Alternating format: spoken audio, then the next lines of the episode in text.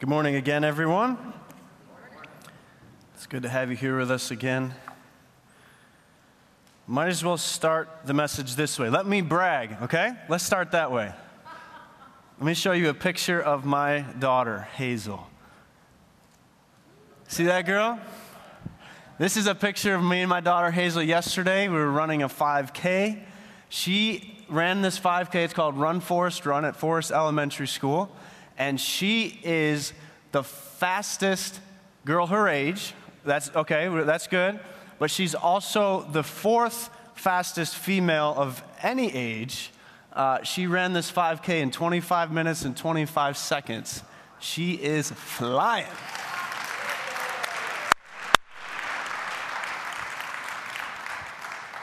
This picture was taken at the one mile mark and that is the only time I was in front of her the entire race. That's all I could do to keep up with her, and it's going to be something else to keep up with her going forward. I love this picture. There's just something about that picture. It just was taken yesterday, and man, we just had a good time. Uh, her and I was just kind of one of those things. And uh, as she's running, uh, when we started the race, there's this group of boys. Uh, there, was a, there was a line that said competitive runners only, and so we kind of lined up there. And there's this group of boys who kind of just pushed their way to the front because they were going to start at the front edge of the track, or excuse me, on the street, and they were going to race for all they were worth. And they got to about the end of this sanctuary and they were toast. I mean, they were done. I mean, a 5K, that's, a little, that's 3.2 miles. And they took off and, uh, and then they started walking one by one. And I just kept telling Hazel, I said, hey, we got that one. We got that one. And then they would look over their shoulder and see that there was a girl coming after them. I said, We're going to get him. And they'd take off again and they'd sprint about this far. And then they would, you know, drop to their knees just about. And one by one, she picked them off, one by one by one by one. And I tell you, there's, oh man, it's a good moment for a daddy, all right? So I wanted to start that way this morning.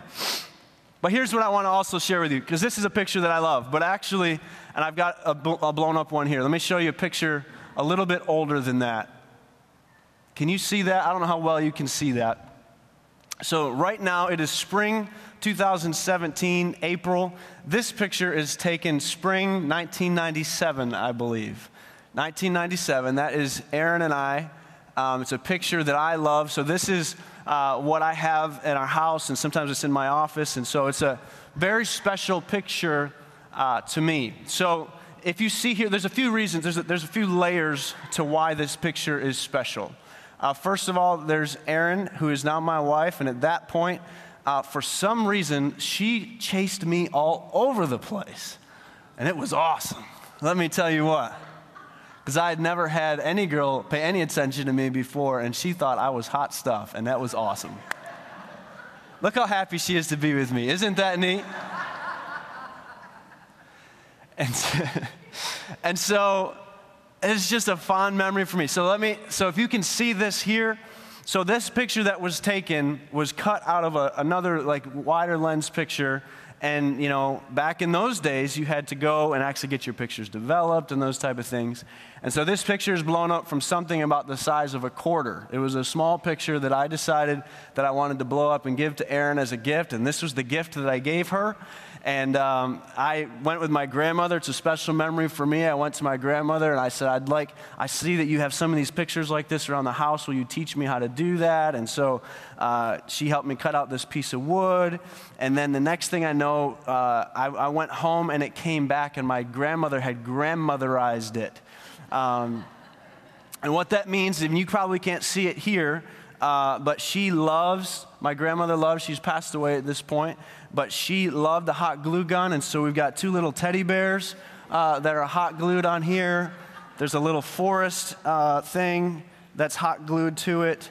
Uh, it. The whole thing is decoupage to the point that I think it could float if it needed to. Um, there's a verse added here they that wait upon the Lord shall renew their strength. They will mount up on wings like eagles. They shall run and not be weary. They shall walk and not faint. And then, of course, hot glued to the bottom of it is a strip of leather to make sure that it doesn't slide when it's on top of, you know. So it's a fond memory for me and my grandmother to do together.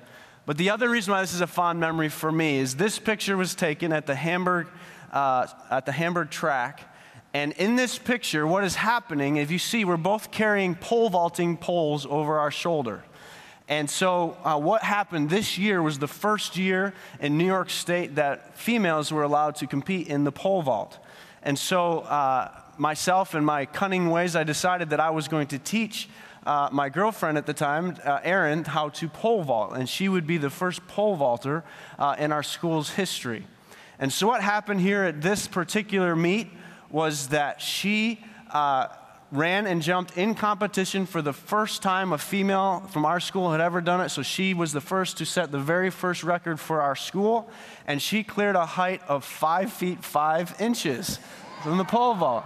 Yes, yeah, you should give her a round of applause. And so, in the same exact meet, there was a girl who high jumped six feet two inches. but Erin was the first. And in fact, our local newspaper, the Arcade Herald, which is, you know, readers of, you know, 200 people read this paper or whatever. But regardless of how hard I worked, regardless of how good I did getting into the paper, I could not beat the fact that for some reason, the editor of this paper loved uh, Erin and, and figured out a way to make her the headline story no matter what happened. So in this meet, I qualified for the state qualifier. I was trying to break my father's record as a pole vaulter in the school, and I was jumping. I cleared 12 feet 6 inches in this meet, and my dad's record was 12 feet 9 inches. So now my dad's record was number one in the school, I was number two. So it was a pretty big deal. But the headline of the paper said Erin Daly, first pole vaulter, female pole vaulter in school history. Big picture of her on the cover page full page article, and at the bottom it said, Wilson also competed.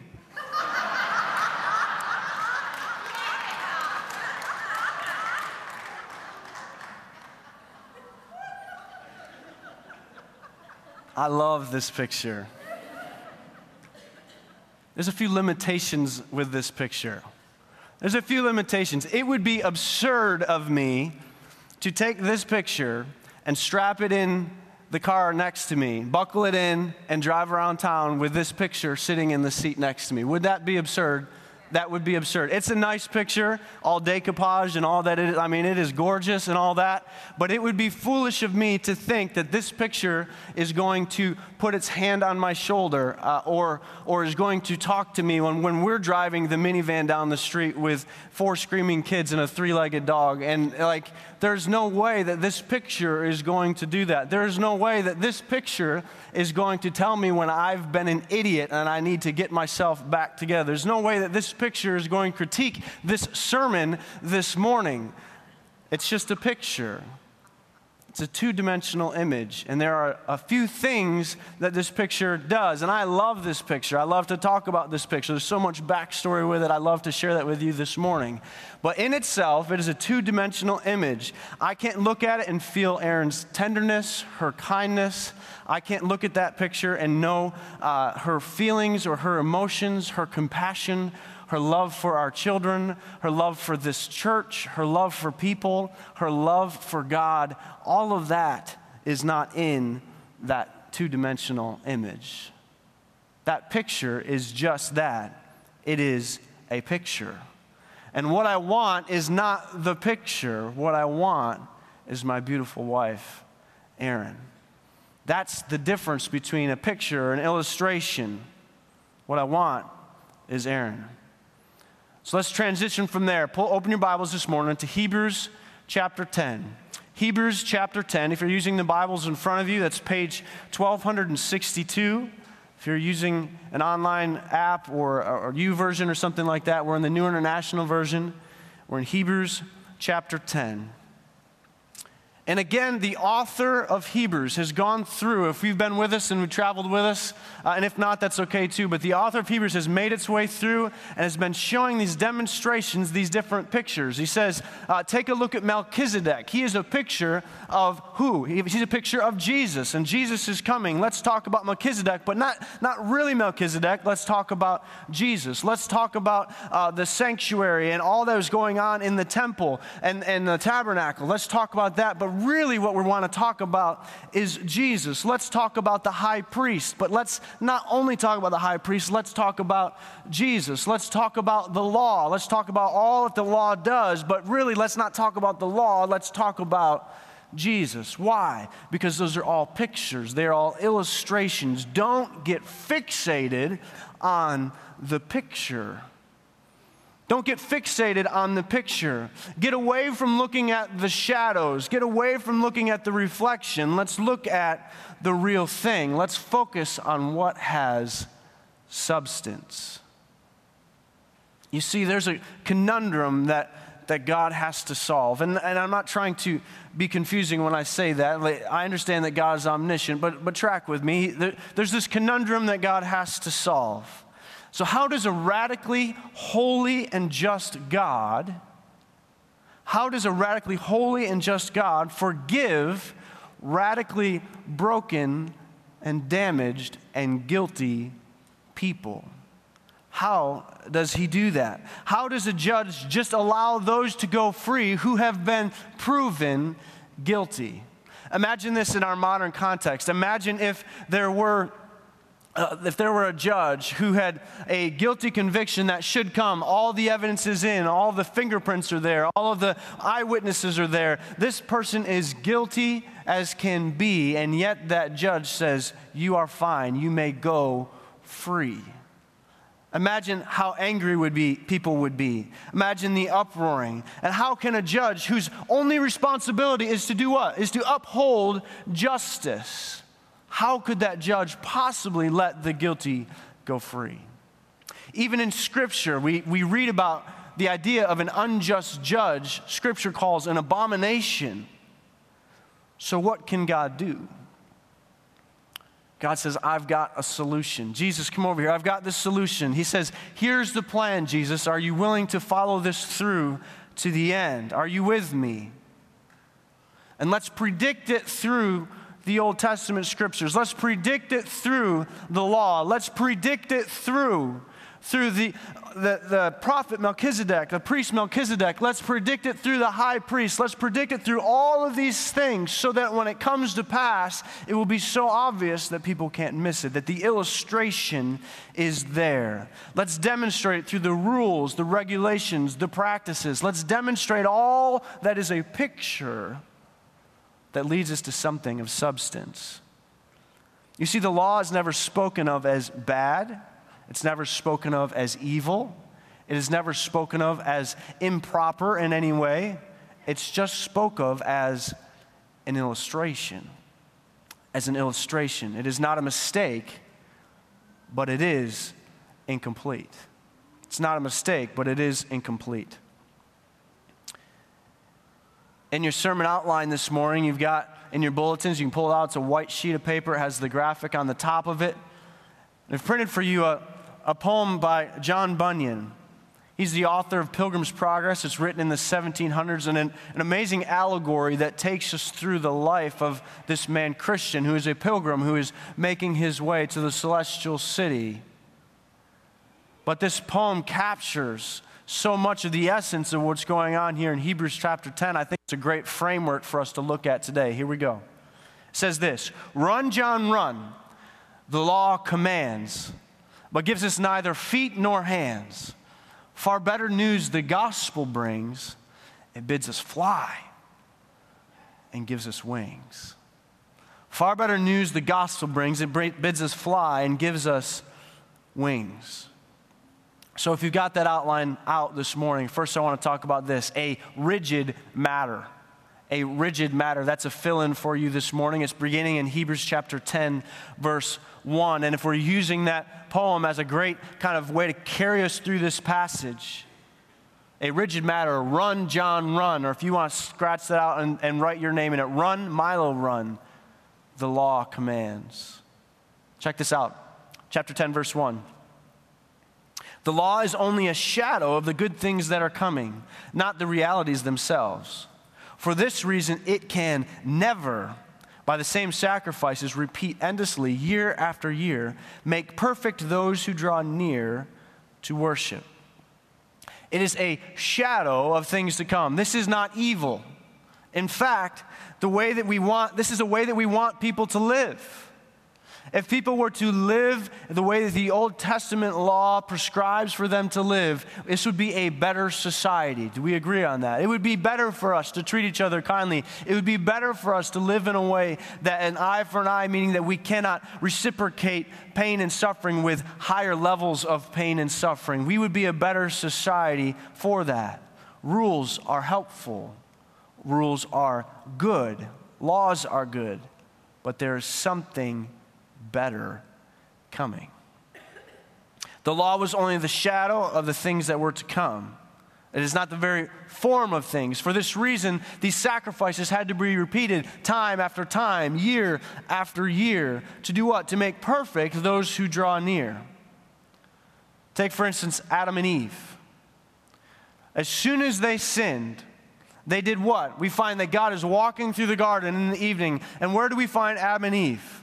We find them hiding away in the bushes. We find them covering themselves up. Why? They are ashamed. They know that they have sinned.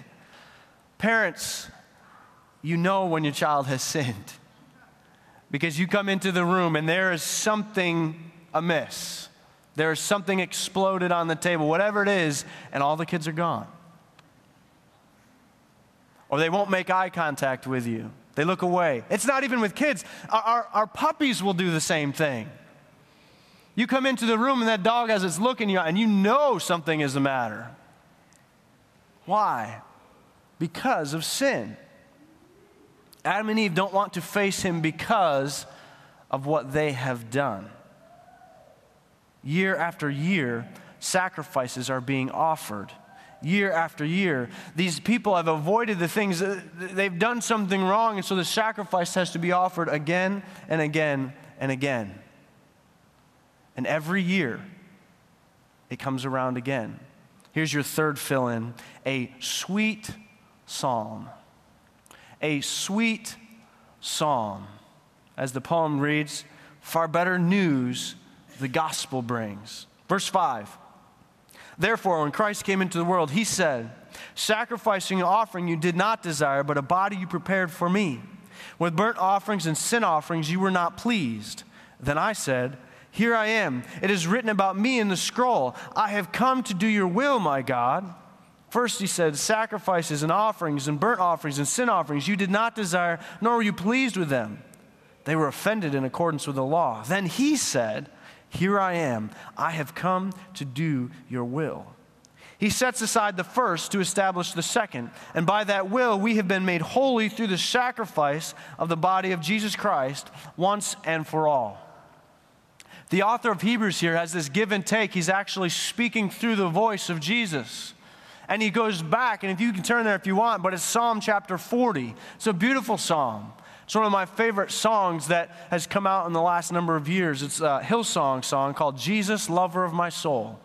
And it's been out for a while, but here are the words if you've not heard it before. It says this Jesus, lover of my soul, Jesus, I will never let you go. You've taken me from the miry clay. You set my feet upon the rock. And now I know I love you. I need you. And though the world may fall, I'll never let you go. You're my Savior, my closest friend. I will worship you until the very end. That song is taken almost line by line from Psalm chapter 40. It is just talking about how we are rooted. We are taken out of the miry clay and set on the rock, and we can put in our roots there. We can dig in deep. We can lock in and hold on my Savior, my closest friend. I will worship you until the very end. In Psalm 40, verses 6 through 8, is actually what this author of Hebrews is quoting. And he says, I have come to do your will.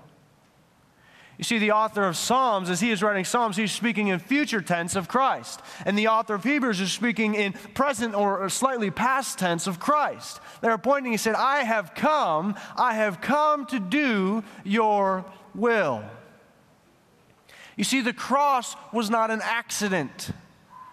The cross was not some unforeseen mistake that happened because they, they, that God and the Son and the Holy Spirit, that they misfigured what was going to happen there in Rome. It's absurd. When the Romans ruled and they began this crucifixion process, it fit in exactly to the will of God. This tragedy did not take Jesus by surprise. It was not a temporary setback that God had to reconfigure how things were going to go. He knew that because it was what? It was the will of God. It was part of God's predetermined plan from the beginning of time to deal with your sin, to deal with my sin, and to set aside this Old Testament practice of sacrifice once and for all. It would not be necessary anymore because of what Jesus did on the cross, because he defeated sin and the grave when he rose again, as we talked about last week, Easter Sunday. That celebration is the fact that he had fulfilled the very will of God the Father once and for all. The author of Hebrews continues this in verse 11. Once and for all, the fill in is this the final sacrifice. The final sacrifice. The poem reads, It bids us fly. It bids us fly and gives us wings. Verse 11 Day after day, every priest stands and performs his religious duties. Again and again, he offers the same sacrifices, which can never take away sin. But when this priest, Jesus, had offered for all time one sacrifice for sins, he sat down at the right hand of God. And since that time, he awaits his enemies to be made his footstool. For by one sacrifice, he has made perfect forever those who are being made holy. The Holy Spirit also testifies to us about this. First, he says, This is the covenant I will make with them after that time, says the Lord. I will put my laws in their hearts and I will write them on their minds. And he adds, Their sins and lawless acts I will remember no more. And here's the, the climax. And where these have been forgiven, sacrifice for sin is no longer necessary. The author portrays the priest here in chapter 10, who stands daily offering time after time the same sacrifices. And he says, which will never take away sin. Why, if I'm that priest, why do I keep coming back and offering these sacrifices again and again and again? My problem as the priest, your problem as the people, is that we don't have the strength to avoid sin. And we keep coming back. How do you actually remedy this? And the feeling that your hands are tied behind your back in the process or that you're cut off at the knees. You can't run, you can't go after it. Why? Because that is the damage that is done by the law, that we cannot fulfill it. You may as well tell a lame man to walk. Someone did that, didn't they? What did he say? He said, Your sins are forgiven. Get up and walk. Can you imagine such a thing? Or how about he just went ahead and told a lame man to fly. Do you think God might command that? You see, it's such a beautiful picture, an illustration of the freedom that we find in Christ. You see, in Christ, we have complete, final, once and for all pardon for our sins, present, past, and future. You see, when Jesus came and died on the cross, he died for sins all in the past. The readers that would read that book of Psalms and read Psalm 40, Jesus died on the cross for their sins. But there was no line in the sand. He said, I took care of it. And for us, 2,000 years later, we look at it and we say, you know what, God, as I'm coming to you now, He says, oh, well, you know, that was unforeseen. We didn't expect, you know, society to go that way. So, you know, there's, there's a limit to how far the forgiveness of sins goes. No. Once and for all. Many of us are prone to say, well, what's the catch? What's the catch? We can be free. I don't even get a free lunch without a catch. It's totally free to us because Christ bore the awful penalty that we deserved to pay. We're not talking here we are talking here about our standing or position before Christ. In our daily walk, when we sin, we need to confess that before the Lord. We need to ask that for forgiveness. You may call that maybe God's family forgiveness. What does that mean? There is nothing that any of my children can do. There is no crime that they commit, no sin that they can commit, no damage that they can do that dismisses them, eradicates them from being part of my family.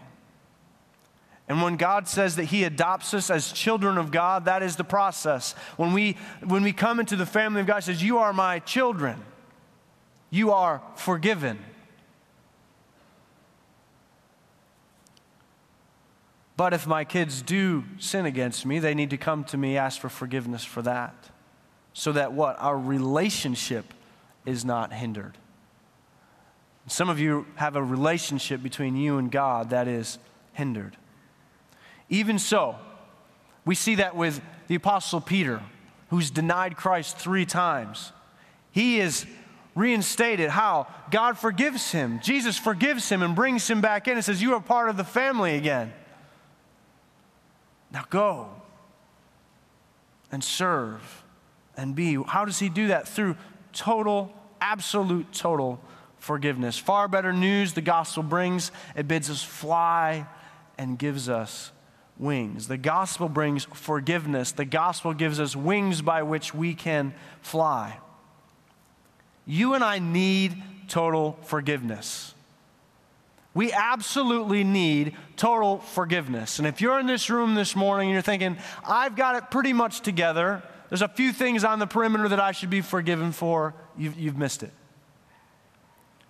If the law teaches us anything, if the Old Testament sacrifices teach us anything, it is that if you have broken one part of the law, you have, you have completely broken the law.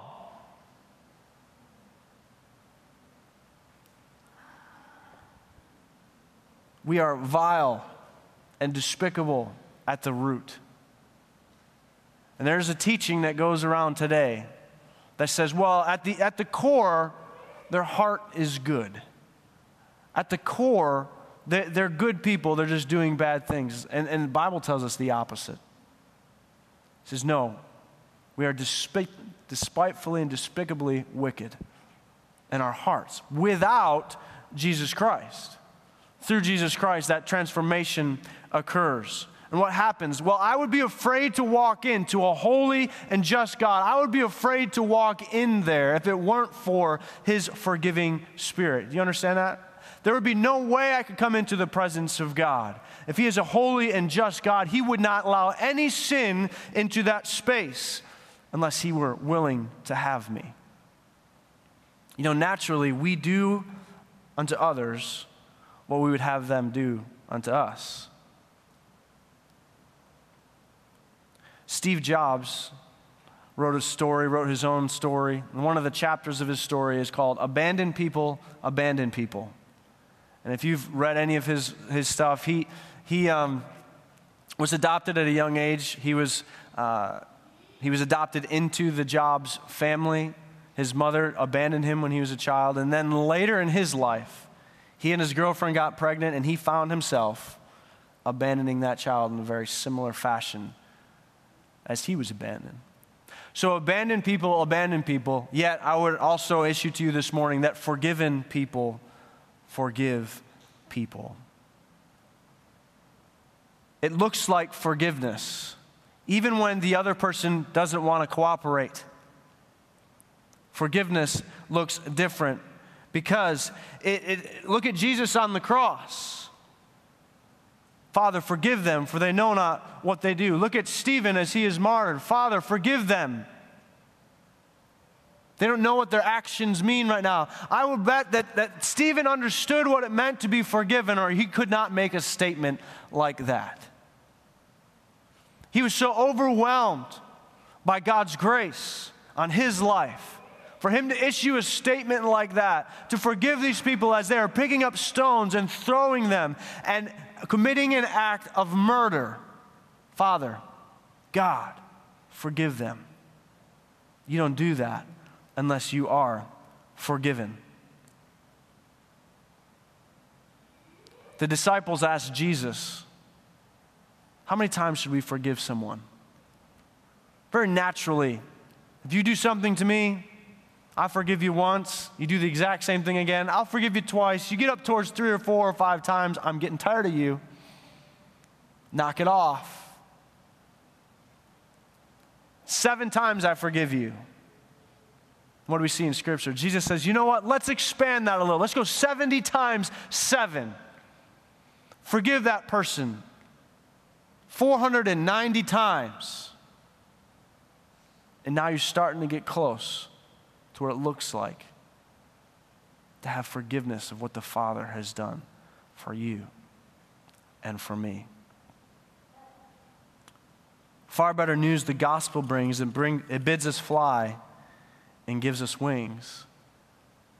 We have wings because we're, we're, we're in a whole different dimension.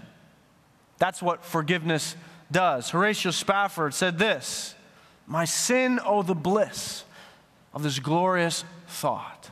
My sin, not in part, but the whole, was what? Was nailed to the cross, and I bear it no more. Praise the Lord.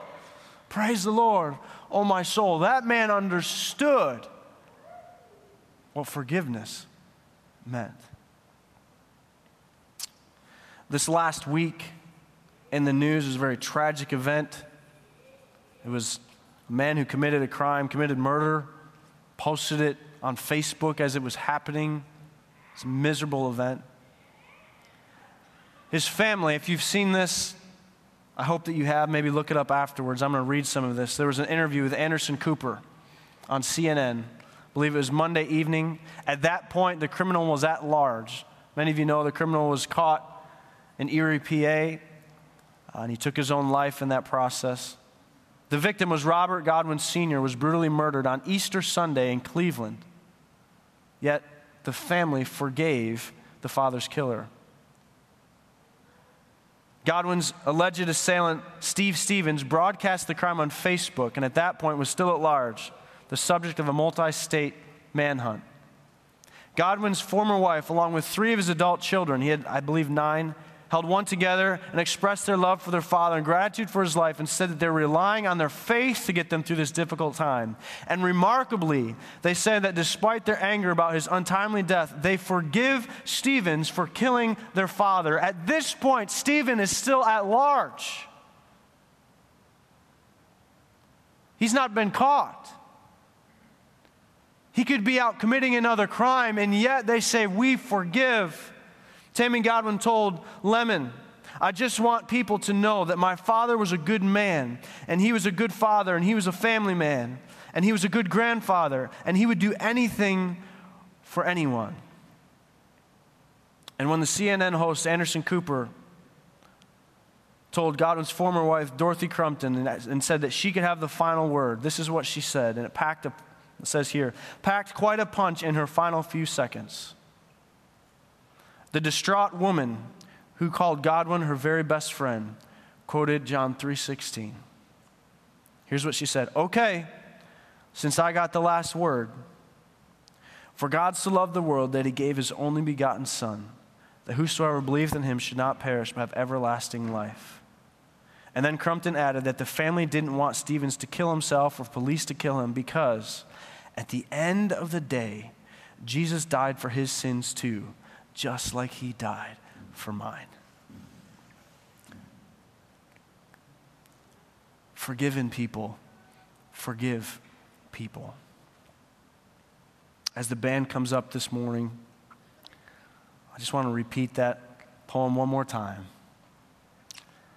Run, John, run, the law commands, but gives us neither feet nor hands. Far better news the gospel brings it bids us fly and gives us wings. Dear Lord, this morning I pray that we would live as forgiven people. Pray that we would understand what you did at the cross and what tremendous love that that took and takes today to continually, daily interact and intercede on our behalf. Well, there may be many people here this morning that have really not grasped a hold of what it means to be forgiven. and for your love to just wrap its loving arms around and embrace them. Lord, the thought of losing a loved one and being willing to say in that moment, in the heat of battle, as, as everything is in turmoil, at the end of the day, Jesus died for his sins too, just like he did mine. Lord, let that be our heart. Let that be our anthem. Let that be what we pursue after. And if that were the case, Lord, that would, that would ripple out a lot larger than this address here this morning. That would ripple out just like it has with this family. That would ripple out across our country. Forgiven people. Forgive people. Lord, this morning I pray that there would be someone here, maybe multiple people, that would find freedom today through forgiveness and be given wings by which to fly. We love you, Lord. In Jesus' name we pray. Amen.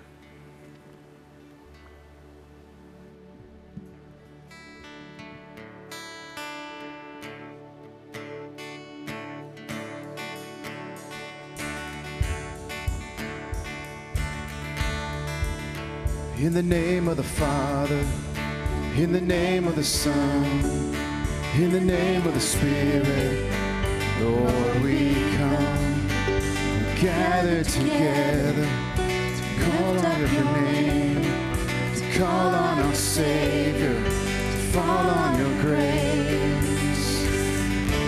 If you want to stand as we sing this song, you're more than welcome to. In the name of the Father, in the name of the Son, in the name of the Spirit, Lord, we come, we gather together, lift up your name, to call on our Savior, to fall on your grace. Hear the joyful sound of our offering as your saints bow down, as your people sing.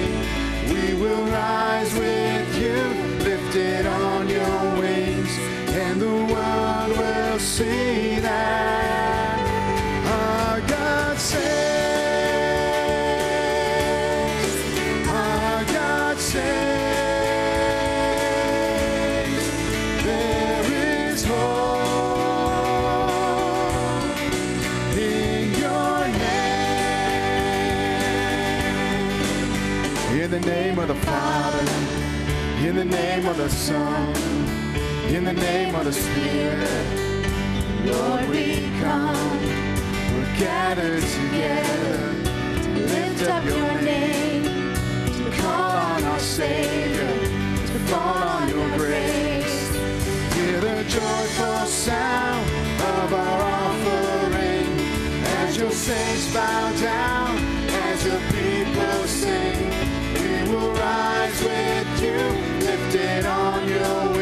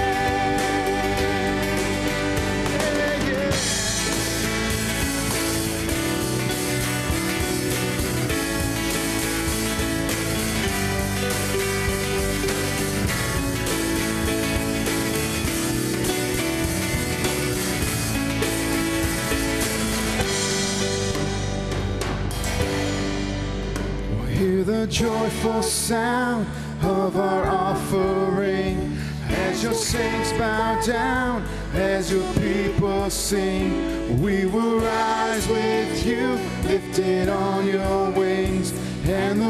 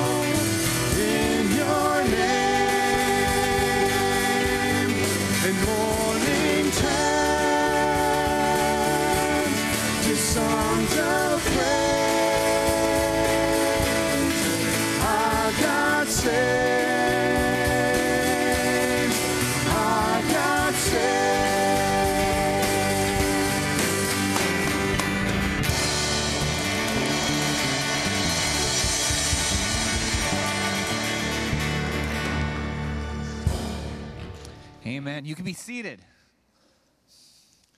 Hey, what a wonderful morning it was worshiping with you all, just being reminded of that fact that the Lord saves us. We're formed by this idea so that we can go out and share that and w- bear witness to that uh, to our community, to our world. So it's great that you were here this morning, that we could be formed together as a people going out. And so, like uh, I uh, was reminded last Sunday, we're not a church that just meets on Sunday mornings. We have things all uh, going on all over the place, all the time, uh, to help you find your place upward, inward, and outward here at the church. So, just a couple of things quickly to point your attention to. Our young adult, our young professionals group, the kickoff uh, luncheon is happening next Sunday, right after the service. And we would just love for all of our young professionals here just to get together and just hear about what's going on. It's just a chance. There's no pressure to it. It's not the start. It's, you're not committing to doing it, but just a chance to get to, to get to meet each other, see each other's faces, hear a little bit more about each other's stories, and then plan out what we would like to do from that. So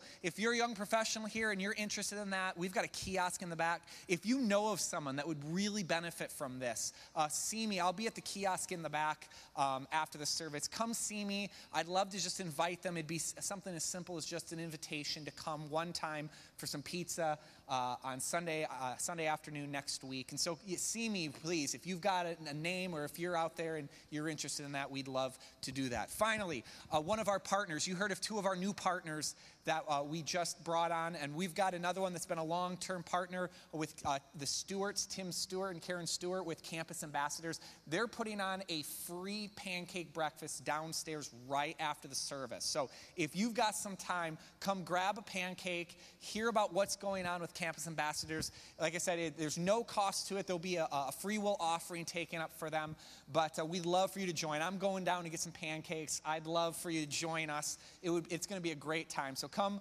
uh, get, some, uh, get some pancakes, hear more about what's happening with Campus Ambassadors, one of our partners in that. Again, lots of other stuff going on. You can see it in the bulletin, uh, online, uh, on Facebook, all the, t- all the uh, social media stuff we've got going. We'd love to help you find your place. Let's stand as we uh, read our benediction this morning. Revelation 1 5 and 6. Read it with me. To him who loves us and has freed us from our sins by his blood and has made us to be a kingdom of priests to serve his God and Father. To him be glory and power forever and ever. Amen. Go in peace.